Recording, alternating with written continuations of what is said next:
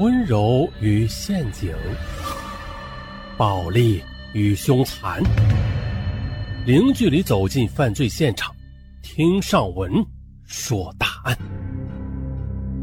本节目由喜马拉雅独家播出。在今天的案件开始之前，咱们呢先听一首歌。哎，等会儿，尚文，你你你别开腔，我受不了。不是我，今天这首歌呀，与这个案件的主角有关系啊。对，与案件的主角有关系。咱们呀，就听短短的一小段。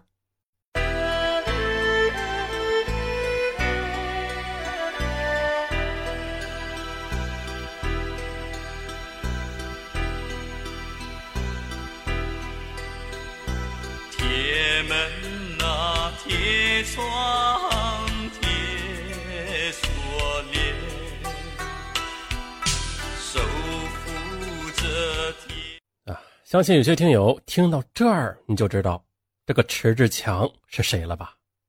对，他呢就是啊，停！大家知道了吧？迟志强，那知道的朋友自然知道，不知道的听上文来说。迟志强他是一个大明星，同样的也是一个悲剧性的人物。在事业如日中天的时候，他突然入狱，改变了他的人生。可有意思的是啊，入狱的原因如果放在今天，那看起来根本就不算什么，都是男女之间你情我愿的正常关系，双方都是未婚，连通奸都算不上。用迟志强自己的话来说，如果放在二十年后，那他的事儿就根本不算是个事儿。迟志强生于一九五八年十月十六日，出生于黑龙江省哈尔滨市。父亲是一个警察，后来担任分局局长。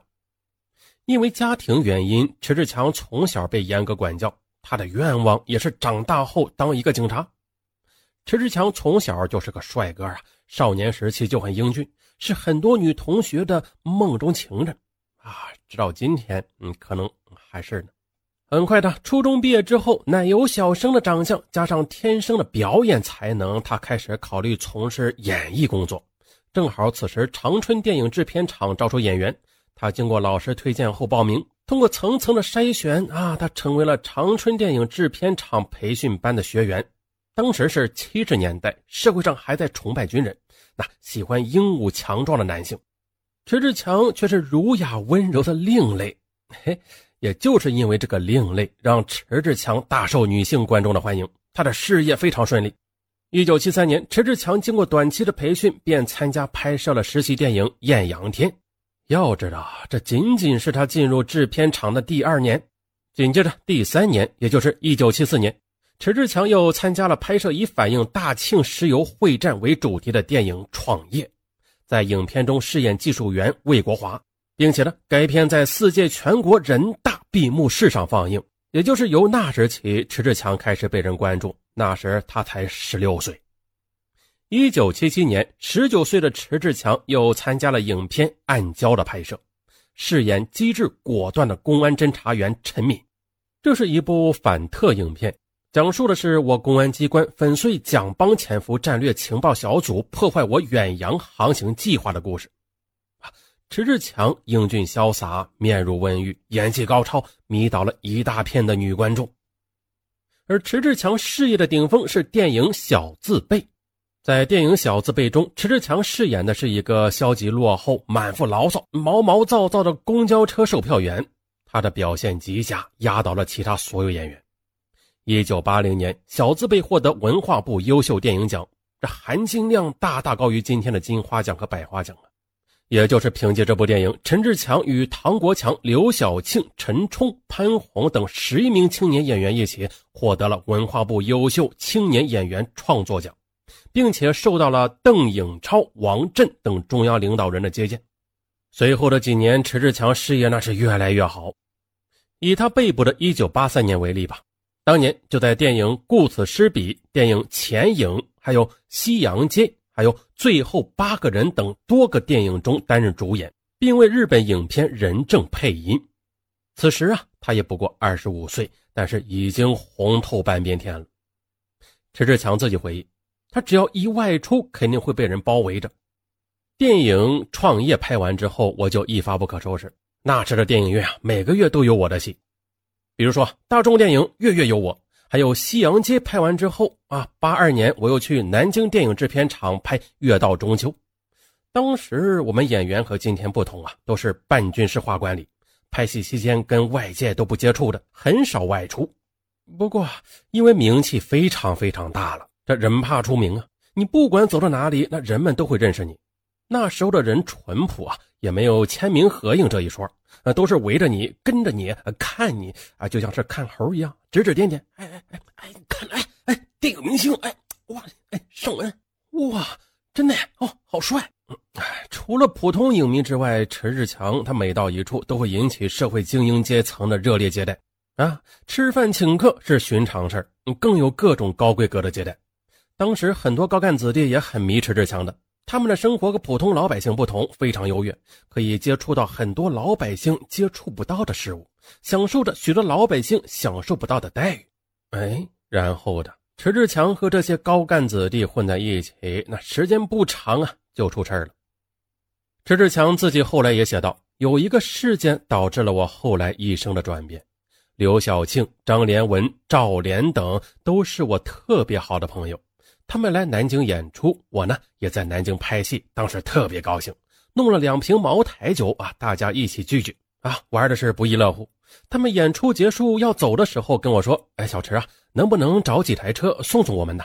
你看他们人多，有的去机场，还有去车站的。’”可那时候没有私家车，所有的车子都是机关单位的，我上哪儿去给他们整车呀？可是啊，我这个人有热情，众朋友就一口答应了。我找到当时组织上安排给我开车的司机，他是省委小车队的。可是光他一辆车还不够，司机很机灵，哎，你迟志强说话要借车，那肯定有人愿意送的。那我介绍你一个认识的朋友啊，南京区领导的女儿。哎，就这样。我认识了比我大十岁的大姐，这位大姐三十多岁，是个营职军医，大高个啊，很俊秀。一说这事啊，她很痛快的答应了。他说：“哎呀，就想跟刘晓庆见面，拍个照片呢，啊，能见上吗？”我说：“没有问题啊，马上带着他和他妹妹去见刘晓庆。”哎呀，这可把他高兴坏了。回来就落实了一辆红旗轿车，一辆上海轿车，两辆面包车，这五辆车那是浩浩荡荡、气气派派的把人给送走了。我很高兴，感觉倍儿有面子。我特别感谢这位大姐邀请她吃饭。大姐是军人，也很豪爽。我说不用客气啊，能认识你迟志强，那我也很荣幸。大姐来请你。她拉着我和司机去她的家里吃饭。我们一共三个人，喝了一整瓶的洋河大曲。虽然我是个东北人呐，可是特别不能喝酒，每次都得喝高，嗯，并且还逞强。嗯，当然了。这也是为了表达谢意嘛？人家大姐给了你这么大的面子，那你喝点酒算什么呀？人家请咱吃饭，那虽然咱们是有名的演员，但人家也是首长的女儿啊。结果嗯不能喝，加上高兴，这又喝多了，喝多了也不要紧啊。可大姐她是离过婚的人，家里就她一个，她看着我喝的这实在是走不动了啊，就不让我走，非留我住她家。呃，他把我扶到她的房间，我只记得司机朝我是挤眉弄眼半天，我当时晕晕沉沉的，一个劲儿的就想吐，也不明白是什么意思。于是司机先走了，我呢也没有多想，迷迷瞪瞪的就睡着了。可谁知道没多久啊，大姐就钻进我被窝了。说句心里话呀，我一个年轻的小伙子，心里又新鲜又渴望啊，也没有拒绝。因为我没有经历过这种事儿嘛，又在醉中，啊，一开始完全不得要领，只觉得怎么那么难受啊，他就帮我按摩，后来还给我热了杯牛奶，安慰我。迟志强回忆啊，这次之前呢，他还是个处男，他有个空姐女友，可当时的人在未婚前一般不会有性关系的。不然，那就是耍流氓，要判刑的。迟志强写道：“许多年过去了，我与大姐再也没有见过面。我一直羞于告诉她，那一次是我的第一次。我当时是开不了口，因为我这个人要面子嘛，那说起来也太丢人了。关于大姐，我后来知道的只是，在我以流氓罪判刑之后，她也被军事法庭审判，同样是判的流氓罪，服刑一年，开除军籍。而这件事之后，迟志强开始有些变化。他很年轻呀，又是初次尝到性爱和另外一种生活，他便很快的陶醉了。他写道：“发生了这件事情之后，他跟大姐就拉近距离了。他们有一伙人经常在一起跳舞。”都是军区、省委、市委的高干子女，那时候的风气还是不允许跳舞的，但是他们经常跳，有时候啊也跳贴面舞，啊，今天他家，明天你家，嗯，到了就说跳舞吧，音乐一放，窗帘这么一拉，邓丽君的《甜蜜蜜》就飘了出来啊，那就跳上了。后来啊，我又听说邻居的举报，把我们说的很难听，说我们借跳舞群交。啊，一大堆的男男女女拉着窗帘呃，乱搞不正当男女关系，呃，跳光屁股舞，呃，等等的。我可以发誓啊，我们只是跳的贴面舞，没有做其他的，千真万确。不过很快的，迟志强又有了第二个女人。跳舞的时候有一个姑娘，这姑娘我们就且叫她小 C 吧。啊，她比我小一点，也是部队领导的女儿。她是我的影迷，之前就很迷恋我，一直跟我说：“真没有想到能跟你一起跳舞。”两支舞跳完之后，她借贴面在我耳边说：“明天去我家吧，我家里没有人，就我自己。”啊，我现在都记得，当时听到后面这句潜台词时的感受，我的心突突突的在胸腔里狂跳不止，随时就要跳出来。在跟大姐发生过那一次之后，我已经不再是懵懂无知的少年了。所以我知道这一去大概会发生一些什么事儿，心里呢是又渴望又害怕。就这样的一个晚上，我都没有睡好。第二天的我也早早醒了，还是坐立不安，就盼望着约定了中午的时间赶紧到来。背着剧组所有的人，我就像个特务一样来到我们约定的鸡鸣寺附近的公交车站，他已经在那里等着我了。一见面，他就把我的手一拽，三拐两拐的就到了他的家里。一路上，我们两个人一句话都没有说。我紧张的连他家是什么样的房子都不记得了，他紧张的程度也不亚于我。我们两只手就捏在一起，都在发抖。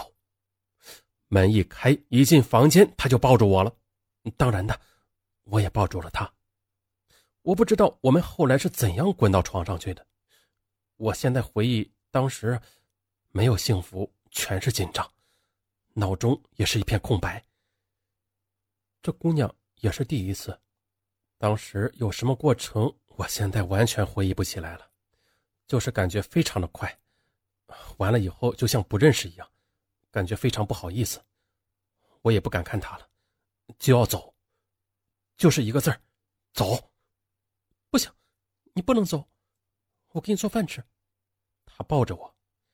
当时我心里特别难受，也特别别扭。我们之间也只有那一次，最后我还是像逃跑一样的走了。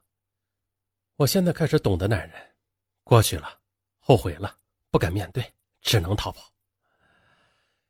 我有个女朋友，又不能跟她谈恋爱，又不知道该跟他说些什么。他哭不让我走，他是真的喜欢我。最后他放我走了。要我晚上再去跳舞，我答应了。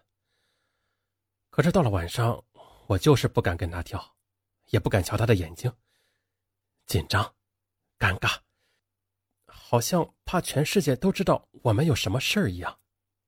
后来我才知道，小 C 判的比我还重，他判了五年。迟志强跟这些高干子弟在一起混了几个星期。同大姐和小 C 发生关系都是发生在一个星期里，他后来管这一个星期叫“黑色星期”。为了这一星期，他付出了巨大的代价，影响了一生。他隐隐有点谴责自己，但也对这种上层生活感到羡慕和向往。那是一个新生事物不断的进驻，但周围环境仍然保守的年代。交际舞、邓丽君、红旗车等等。而这些不是普通老百姓生活中可以够到的东西。当时的社会意识中，交际舞就是耍流氓。但是对于一颗青年的心来说，我又分明感受到这种生活方式带来的那种自由而新潮的愉悦。你问我呀，撇开这一个星期不谈，那其他时间我就是个风流的人吗？其实我不风流，我挺朴实的，比较善良，但我在感情上不太把握得住自己。我不是一个很有主见的人，不懂得坚定的拒绝。另外呢，特定年龄段一个涉世未深的壮小伙儿，生理上确实也有一些刺激和需求的。我的内心有很绵软的地方，会随波逐流。比如呢，到了某个场合，我就会顺应这个场合，让自己置身其中。因为用车跟这些人在一起鬼混了一个星期，可是我有工作呀，我要拍戏，我很快的就回到了自己的生活中去了。我们拍戏是半封闭式的，比较严格。那是什么年代呀？那时候谈恋爱要向单位里打报告，组织不同意呢，就不允许谈恋爱。那不到二十二岁也不允许谈恋爱。可是这个星期给我带来了巨大的惊喜，我感觉到自己有了那么一点幸福，又有些惶恐。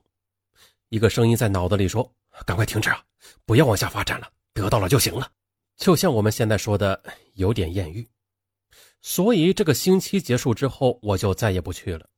又过了一个多月之后，戏拍完了，我离开了南京。当时是一九八三年，正是第一次严打的高潮时期。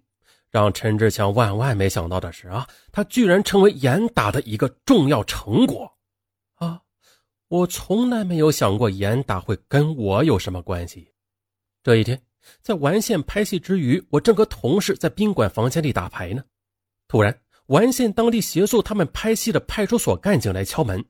平时和善客气的干警，此时完全换了另外一种态度。我跟这个警察平时很熟悉的，我还开玩笑呢：“哟，这咋了？谁得罪你了？”但是他不搭茬，只说：“你出来一趟。”我还没有出门呢，就这么一探头啊，这一走廊的公安警察，齐刷刷的蓝制服、红领章一大排，这是干什么呀？我脑子一下子闪现到南京。果然的，干警告诉我，他们接到南京方面的电话，拘捕迟志强。迟志强八三年被捕，是有一定历史背景的。一九八三年八月二十五日。中共中央发出关于严厉打击刑事犯罪的决定，依法从重从快一网打尽的精神，对刑事犯罪分子予以坚决的打击。中共十一届三中全会之后，社会治安不好，成为当时面临的突出问题。文化大革命结束以后，十年内乱的后遗症之一，就是滋生了一大批打砸抢分子、抢劫犯、杀人犯、盗窃犯和流氓团伙犯罪分子。其中又以流氓团伙最为猖狂，危害一方，肆无忌惮，并且不断的有重大刑事案件发生。同时，大量知青回城后又没有工作和收入，都在社会上闲逛搞事情。以北京市为例吧，当时待业人员有四十万人，平均每二点七户的城市居民中就有一个人在街头混。在大号形势下，社会治安不好，成为公安司法工作面临的突出问题。据公安部统计啊，严打前的一九八零年，全国立案七十五万多起，其中大案要案高达五万多起；一九八一年立案八十九万多起，其中大案六万七千多起；一九八二年立案七十四万多起，其中大案六万四千起；一九八三年头几个月案件继续的猛烈上升，虽然后四个月开展了严打战役，发案大幅度下降了。但全年立案总数仍然高达六十一万多起，其中大案六万五千多起。第一阶段，一九八三年八月至一九八四年七月，逮捕一百零二点七万人，判死刑的是二点四万人。抓捕人员太多，各地看守所全部爆满。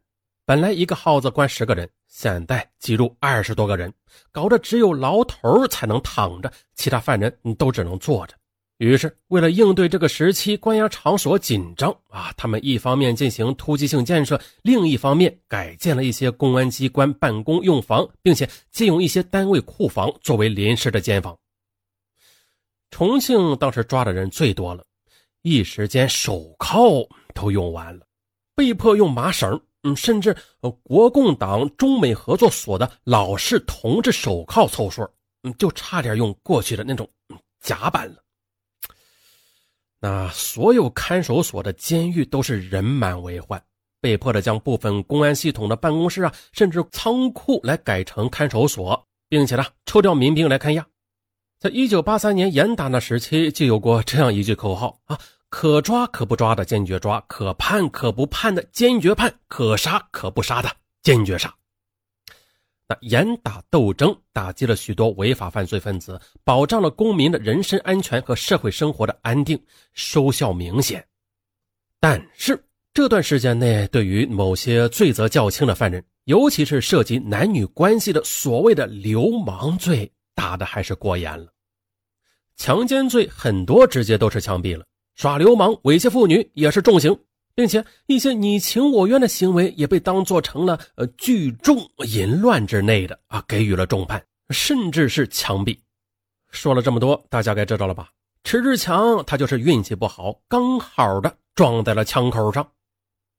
他回忆，当天就把我投到了县看守所，一个小土房子，地上都是草，里边已经关了两个人了，一个戴着手铐，另一个在地下坐着。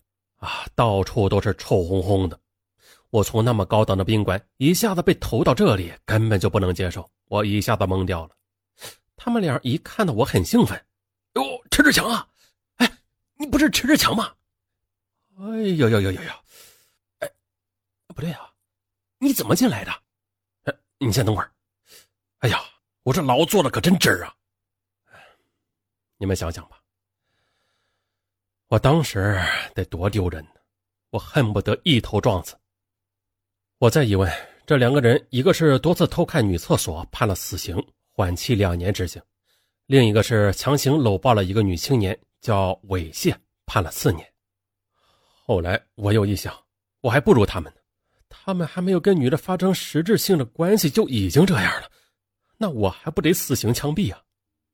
嗨，你们年轻人别笑。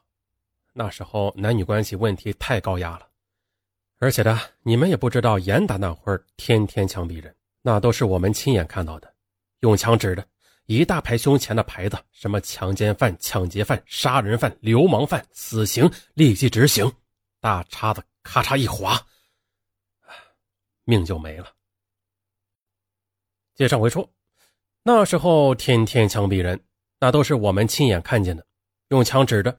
一大排胸前的牌子，什么强奸犯、抢劫犯、杀人犯、流氓犯，死刑立即执行。大叉子叉叉一划，命就没了。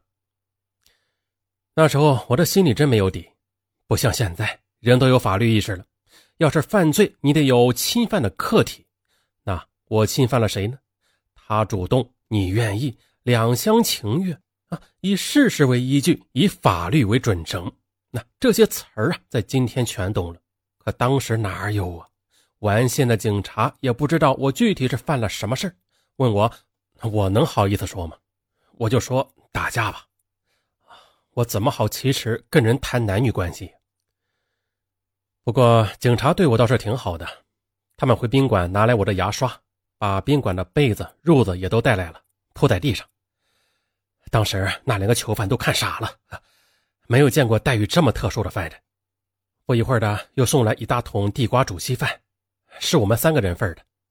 另外两个囚犯跳下来就吃，而我当时却一口咽不下去，最后他俩全吃了。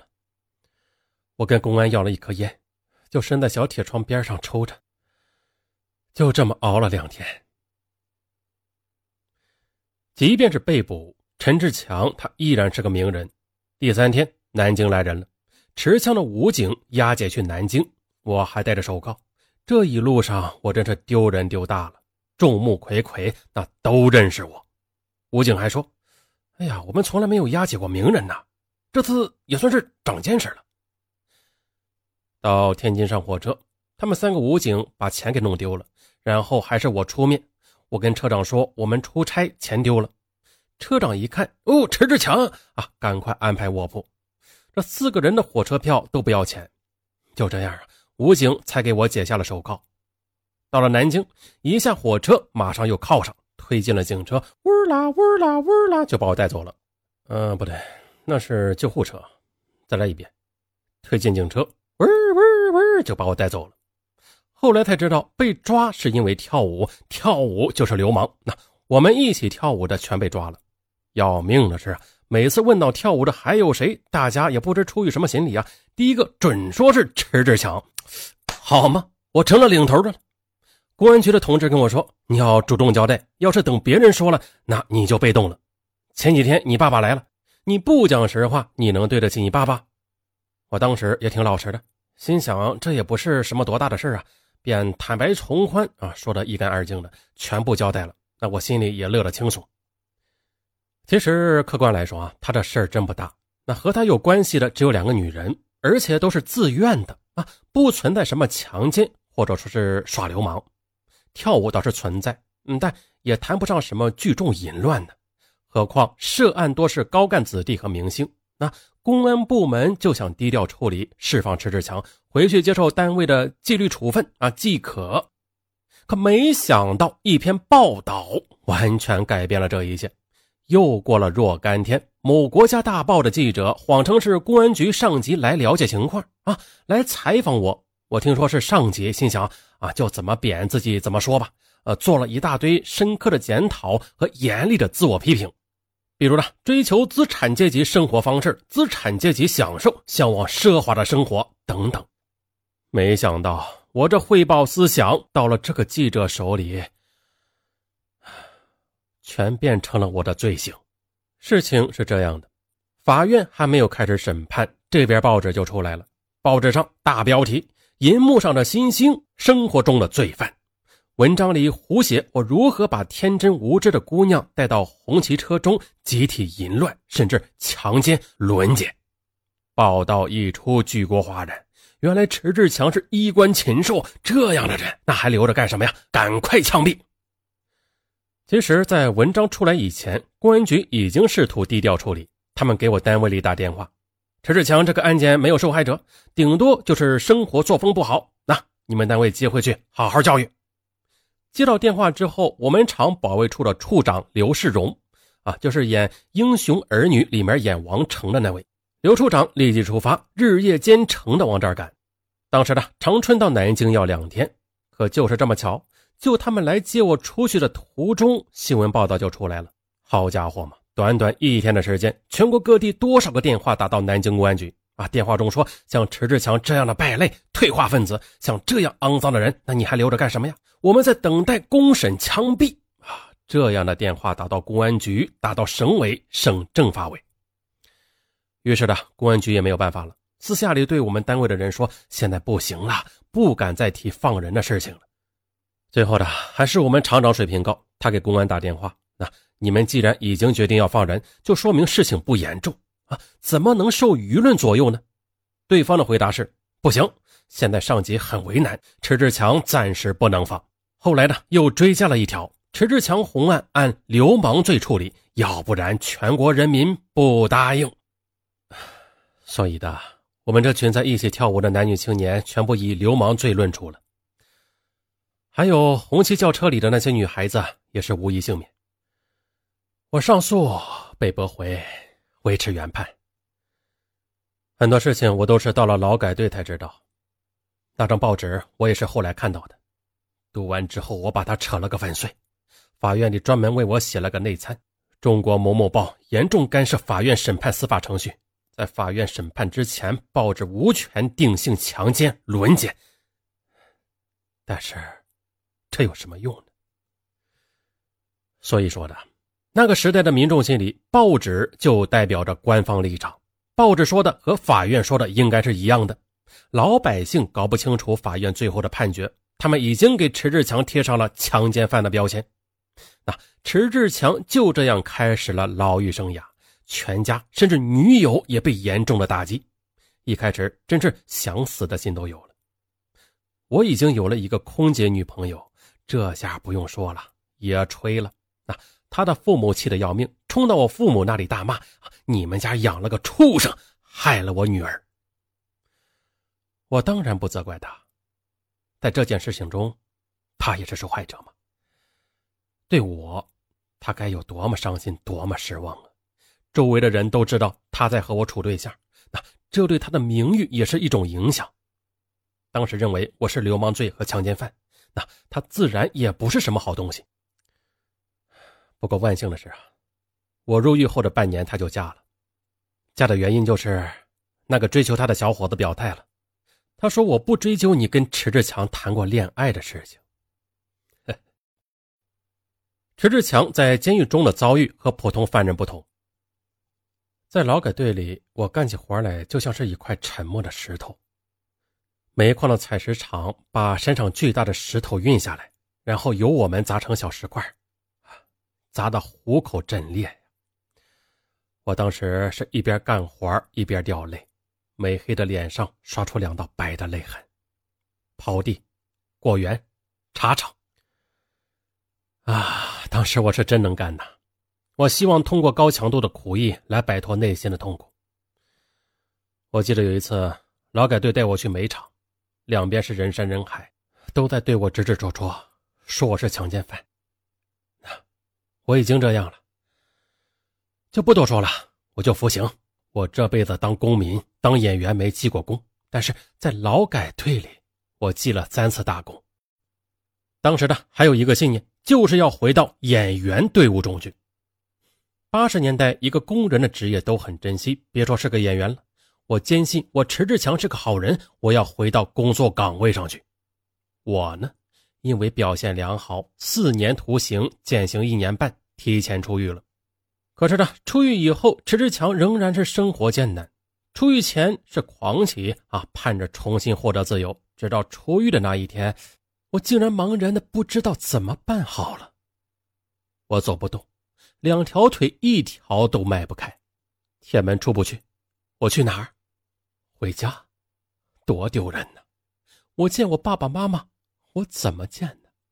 啊，我回厂，哎呦妈呀，好家伙呀，有地缝我都得顺着地缝爬进去，别见着熟人，太丢人了。门口还有记者，来接我的人。我就这样一步步的走出监狱的门，这歌儿就是这么来的。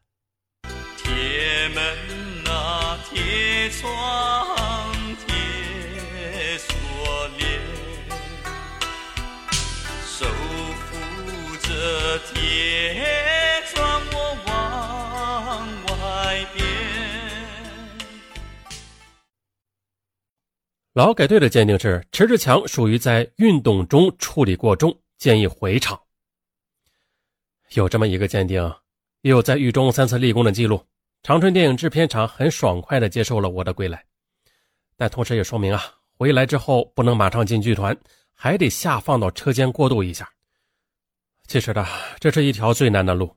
以前那些好朋友潘虹、刘威等等，他们那些人每天都在我眼前晃来晃去的，我呢戴着墨镜，不敢跟他们打照面。他们在拍戏，我，我去拉着个大车，这家送煤，那家盖房子。修电灯、活沙子、抹墙，做一些临时工作。但是我有精神支柱嘛，我又回来了。我还是厂里的人，我有希望的，我也会奔着这个希望走。人的适应能力是最强的，豪华的我适应了，地狱的我也能适应。所以啊，当时宋小英拍着我的肩膀说：“强子，好好干”的时候，我对这些朋友只有感激。迟志强多才多艺。啊，在狱中曾经创作过多个歌曲和剧本，让他万万没想到的是，狱中创作居然红了。啊，就是接连的拍了两部戏之后，因为我嘴里老是哼哼我以前在狱中自己作词作曲的歌啊，铁门呐，铁窗啊，铁锁链，呀，被单位影像公司的人听见了，说不如录个磁带吧。我当时还有点心虚啊，说这不登大雅之堂吧？结果对方却说没事的，改改歌词嘛。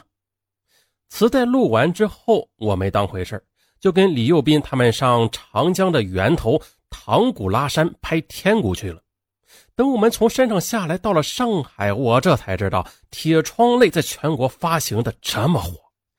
后来的电影世界创刊三十五周年活动是在沈阳体育馆，我杨维文、毛阿敏、蒋大为等等吧，众多的歌星都去了，倪萍主持。当报幕员爆出下面是大家久违了的长春电影制片厂著名演员迟志强的时候，哎，万人体育馆开锅了，红旗、彩旗、人民币，哎呀，连钱都往台上扔。大学生打出横幅：“尚文，我们爱你。”呃，这这脸皮是越来越厚啊！迟志强，我们爱你啊！我走到台当中，可是我整整五分钟我都没有讲出话来。后来的我每唱一句，台下就欢声雷动，我呢自然而然的就唱不下去了。我后面是毛阿敏的节目，他根本就上不了台。当时观众们不让他上来，也不让我下去，就乱套了。馆长说啊，沈阳体育馆只有两次这么欢呼过，一次是郎平女排在这里五连胜，再一次就是你迟志强。这种情景连我自己都觉得不可思议啊。本来是去打麻雀的，可最后却弄了只老虎回来。当时我也试图分析人们对我空闲的热情到底是出于什么深层次的原因，也许是觉得我星途坎坷吧，激发了观众心中的疼惜之情；也许是觉得命运对我有亏欠，从而有加以补偿的意愿；也许是觉得我沦为了时代的牺牲品，需要安慰；又也许，啊，最简单的理由，嗯，是。人们在我身上看到了自己人性的软弱，我不过是犯了一个可能大家都会犯的错误，但是啊，很快的，我的球哥系列就遭到了批判和质疑。当时有人认为迟志强是把一种畸形的、反常的、不健康的情绪带到了社会上，卖弄自己的苦难，骗取听众的同情。于是，铁窗泪在不到一年的时间内便从大热到大冷，被人们说的是一无是处的。这一次，迟志强心灰意冷了，决定彻底离开舞台。后来，他跟一位杭州姑娘结了婚，开始下海经商，开酒店。这一走就是十几年。也就是由于这些遭遇，出狱后的迟志强变成一个特别老实的人。哎呀，你问我现在风气变了，在一些应酬场面，我会不会找小姐？哎，我告诉你吧，我想，但是啊。我不敢。有一次的，我的两个歌迷追到我房间来说要陪我过夜，我才知道他们是小姐。好家伙呀，两个陪我一个呀，都是青春靓丽、香喷喷的。我不想骂？那我一年在外边演出八个月，难道我是和尚吗？但是我不敢呐，我得拒绝。我太太也知道我，她说：“陈志强是一朝被蛇咬，十年怕井绳。”我当时很感慨，我看着周围的人当着太太的面搂着别人的女人、老公、老婆的乱叫，我就想，这个世界真是此一时彼一时了。要是我晚生二十年，我一定不会坐牢。好，迟志强的故事说到这儿啊，已经基本上是结束了。那大家都庆幸自己活在当下吧，啊，可以自由的恋爱，自由的约会。对，嗯哼。稍微这么一看啊，这集才五分多钟，嗯，那个啥，嗯，有点短啊。咱们再加个餐，咱们再来说一下严打时期那些让人无语的一些事情。那么当然了，呃，在当时那种环境下，那是很正常的。可是以我们现在这种法治制度来看，当时的严打啊，确实有些挺夸张的。就好比是以我们现在的眼光看当时的文革吧，啊，也是很夸张。我们来说一下啊，当时的严打。第一个，八三年，哎呀，尚文出生那一年，没想到是严打。哎呀，尚文那时候幸亏是刚出生没长大，不然的话，哎呀，想想就后怕。那八三年，安徽省蚌埠市有一个小青年，名字叫李和，与一个妓女发生关系啊，他不给钱，被告强奸，已判刑五年。哎呦，运气不好，严打开始啊，改判十五年啊，布告贴的满街都是。这小子不服啊，上诉。第二批严打时数字不够，改判死刑。哎呀，悲催呀！第二个，某青年因为喝多了，在马路边上撒了泡尿啊，正巧的旁边有一群女孩路过啊，这家伙不避人，对着女孩哈哈大笑，被定罪为现行流氓罪，送新疆了。好家伙，一泼尿引发的血案。第三个。四川泸州纳溪有一个姓王的小伙儿，有一天呢，在路上跟同伴打赌，敢亲女孩嘴吗？结果啊，真的去亲了路边的一个女孩，被抓后还真的判了死刑，枪毙了，很轰动。最起码这事儿当年是轰动了当地。啊，一个错误的时间、错误的地点，犯了一个错误，啪，枪毙了。第四个，家住丰台的穆永顺，八三年，他把单位的一部闲置的旧电话机拿回家去用了，被行政拘留十五天啊。可这严打一来，这一事两罚，被逮捕了，又被判刑四年。第五个，邻居家的一个工人因为偷看了两次女厕所被抓，送新疆十五年。这个好像在迟志强的故事里边提起过。第六个兄弟二人喝酒喝多了，遇到一个卖西瓜的，买了一个西瓜，哎，发现不甜，双方发生争执，进而厮打起来。接着兄弟二人发狠，拿起西瓜刀威胁西瓜佬，最后呢，抱了两个西瓜没给钱啊，还顺手牵羊的拿了卖西瓜的五元钱。这卖西瓜的气不过，报告了派出所，悲催了一个枪毙，一个无期。第七个。西安有一个叫马艳琴的中年妇女，生性风流啊，喜跳舞。这严打以前呢，公安派出所曾经找过马艳琴，询问她的跳舞情况。马艳琴一口气讲述了数百个一起跳过舞的男女，这些男人呢，还和她有过亲密的关系。而派出所本意是想吓唬她一下，使她不要太招摇了。可没想到这马艳琴根本不顾脸面。哎呀，既无法用损害名誉罪使他有所顾忌，又没有法律能够制约他，那只好陪着笑脸将他给送走了。可是啊，可但是但可是啊，八三年严打开始了，哈，有了尚方宝剑，马艳琴被收监，还陆续的抓审了三百多人，这成为轰动一时的特大案件。当时呢，山西日报以整版整版的显要位置多次报道案情。不过也幸好的，这件案子太大，审理一时难以完结，躲过了严打的最高峰，直到八四年才结案。有些知道内情的人说，如果高峰期判决的话，那至少要枪毙十几个人。可即使这样，躲过了高峰，还是枪毙了以马艳琴为首的三个人，另外有三名死缓和两名无期徒刑。第八个，一个女孩夏天夜晚在自己家的院子里洗澡。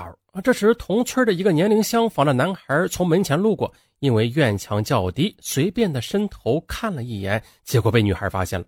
该女孩大叫：“流氓啊！”啊！男孩被抓，随即的被判定为流氓罪，判了死缓。我觉得吧，这个看是正常的啊，不看才不正常嘛！你这姑娘也真是的，你不想让人看，那你在屋里洗呀，是吧？哎，什么事？开玩笑啊！不管在哪儿洗啊。都别偷看。好了，喜欢听上文说档案的听友啊，点击订阅，点击关注啊，录制不易，请支持上文。好，咱们下期不见不散。